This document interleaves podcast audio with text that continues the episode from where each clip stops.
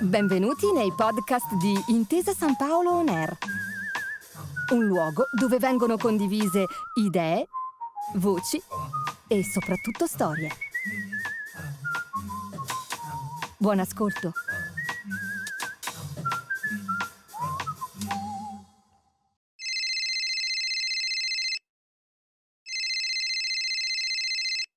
Ciao Luca, esclama una voce squillante dall'altra parte della cornetta.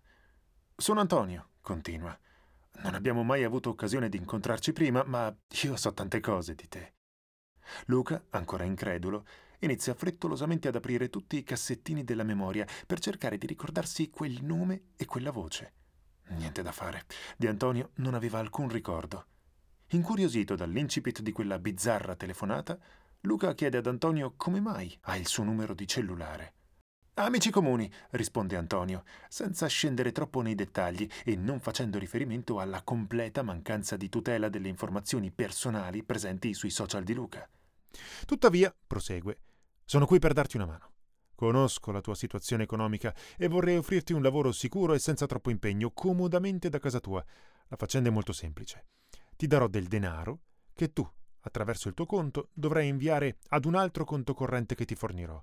Ovviamente sarai adeguatamente ricompensato. Che ne dici? Luca stenta ancora a crederci. Un lavoro perfetto, pensa. Ok, risponde entusiasta. Quando posso cominciare?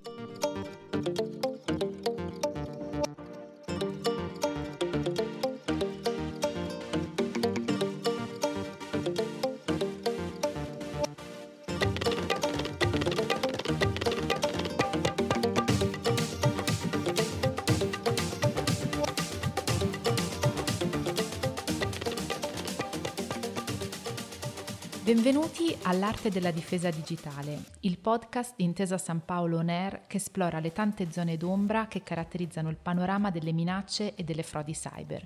Insieme proveremo, puntata dopo puntata, a capire quali sono gli elementi chiave per una cultura della sicurezza e ci alleneremo a riconoscere i pericoli digitali più diffusi, aumentando la nostra consapevolezza e la nostra capacità di prevenire i rischi. Io sono Manuela Lauletta e lavoro nel team di Cyber Culture and Awareness di Intesa San Paolo.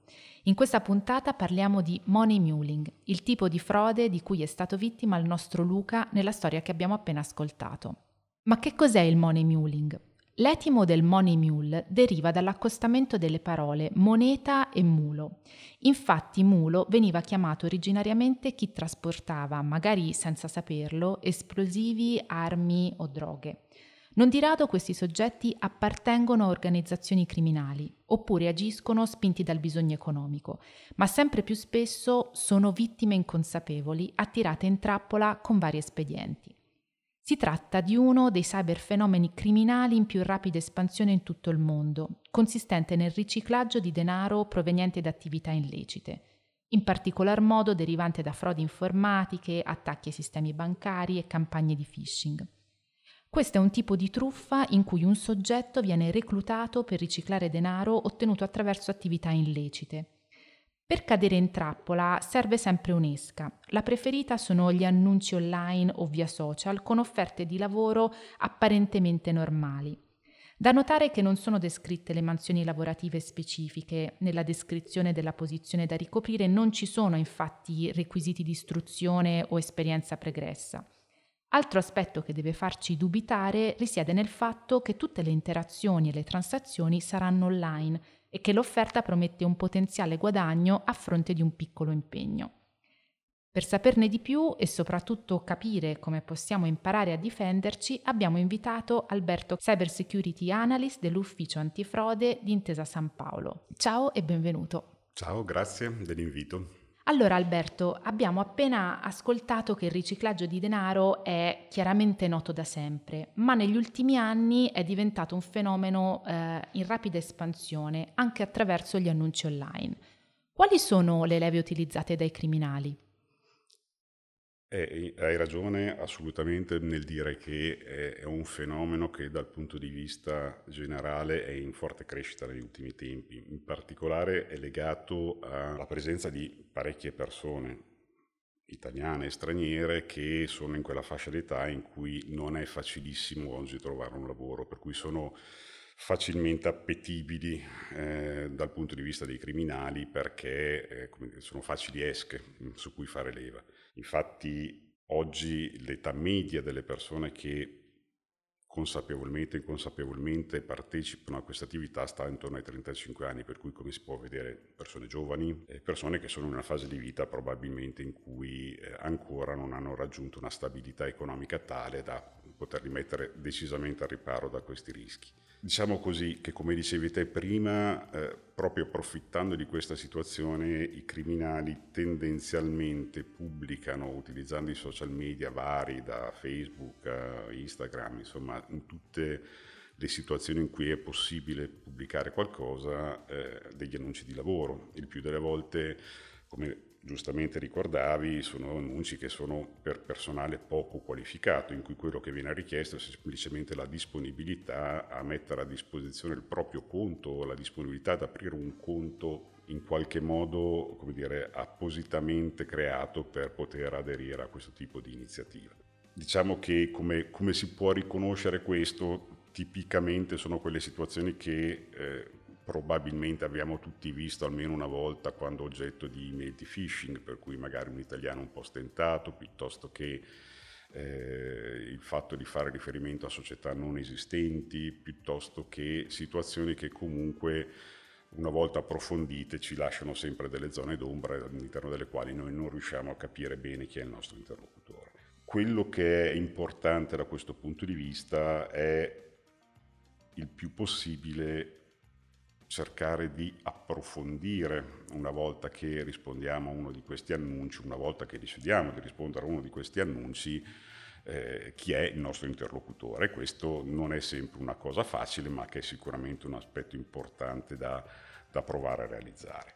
Eh, normalmente questi signori offrono dei guadagni facilissimi in cui apparentemente una persona non deve fare nulla se non magari intervenire su input di qualcun altro nel fare dei versamenti, magari si ricevono sui propri conti dei soldi non si conosce la provenienza e ci viene richiesto di versare a nostra volta questi soldi su altri conti che ci vengono indicati spesso all'estero. Questo è eh, diciamo, uno degli aspetti, sono gli aspetti più evidenti.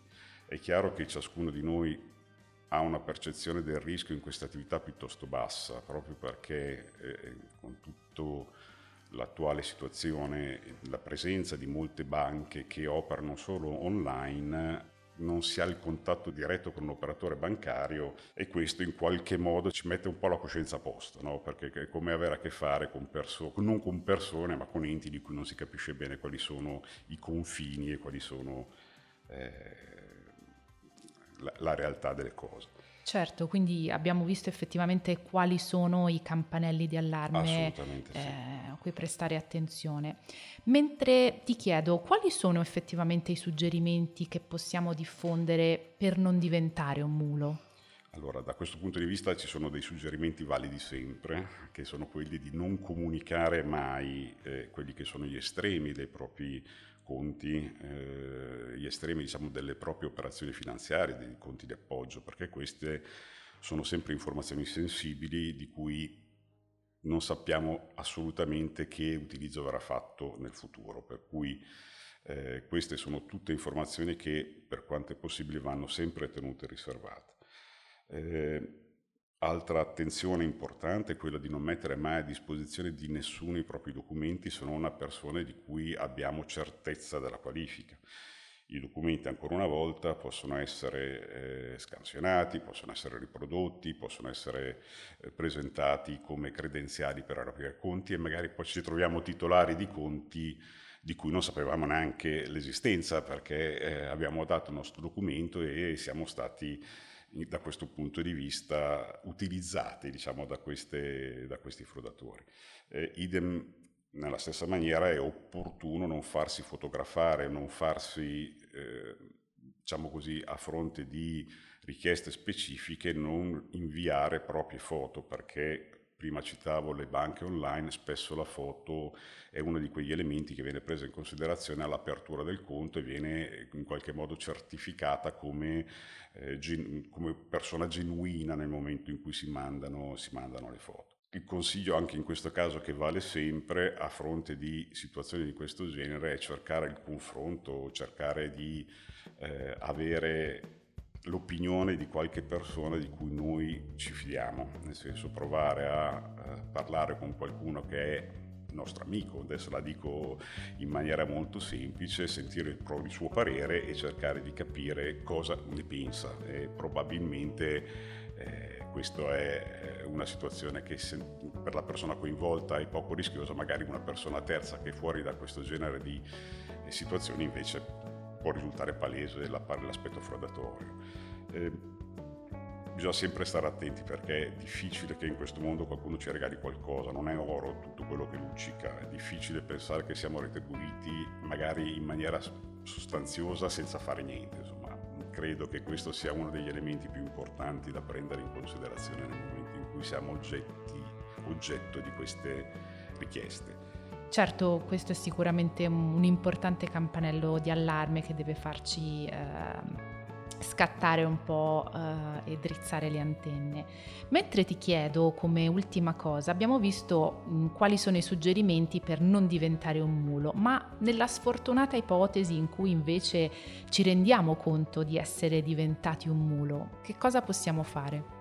Ecco, la situazione peggiore, assolutamente, nel senso che nel momento in cui abbiamo anche solo il sospetto di essere stati coinvolti magari eh, non coscientemente all'interno di un'attività di questo genere, la cosa da fare è in primis e subito smettere di fare operazioni sul proprio conto. Questo è importante, in particolare versamento verso, verso conti terzi perché eh, vuol dire immediatamente mettere uno stop, mettere un freno all'attività illegale che noi stiamo realizzando in questa maniera, perché non dimentichiamo mai che così facendo ci rendiamo complici, pertanto punibili dal punto di vista penale, di un'operazione assolutamente criminale.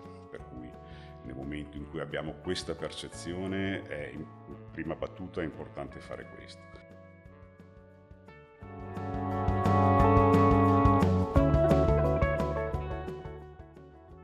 Ringrazio Alberto che ci ha aiutato a comprendere meglio questa modalità di attacco che, come abbiamo visto, è sempre più diffusa e pericolosa. Inoltre ricordiamo che stiamo parlando di un reato, nello specifico riciclaggio di denaro, quindi bisogna prestare sempre molta attenzione. Che cosa abbiamo imparato oggi? Vi lasciamo quelli che sono tre pratici consigli rispetto alla tipologia di frode che abbiamo appena descritto. Prestiamo attenzione alle offerte di lavoro online, come ci suggeriva Alberto, soprattutto quelle che prospettano dei facili guadagni a fronte di un impegno poco significativo. Facciamo attenzione inoltre se ci viene chiesto di aprire un account bancario personale per ricevere dei fondi o accettare delle transazioni finanziarie per conto di terzi. Infine, se riceviamo richieste eh, per effettuare dei trasferimenti di denaro per conto di terzi o di aziende che non abbiamo mai conosciuto o mai incontrato di persona, dobbiamo prestare molta attenzione perché potrebbe trattarsi di una frode. Vi ringrazio per essere stati con noi. E ricordate, la sicurezza si costruisce insieme. Io vi aspetto alla prossima puntata, sempre qui su Intesa San Paolo On Air. Grazie per aver ascoltato i podcast di Intesa San Paolo On Air. Al prossimo episodio.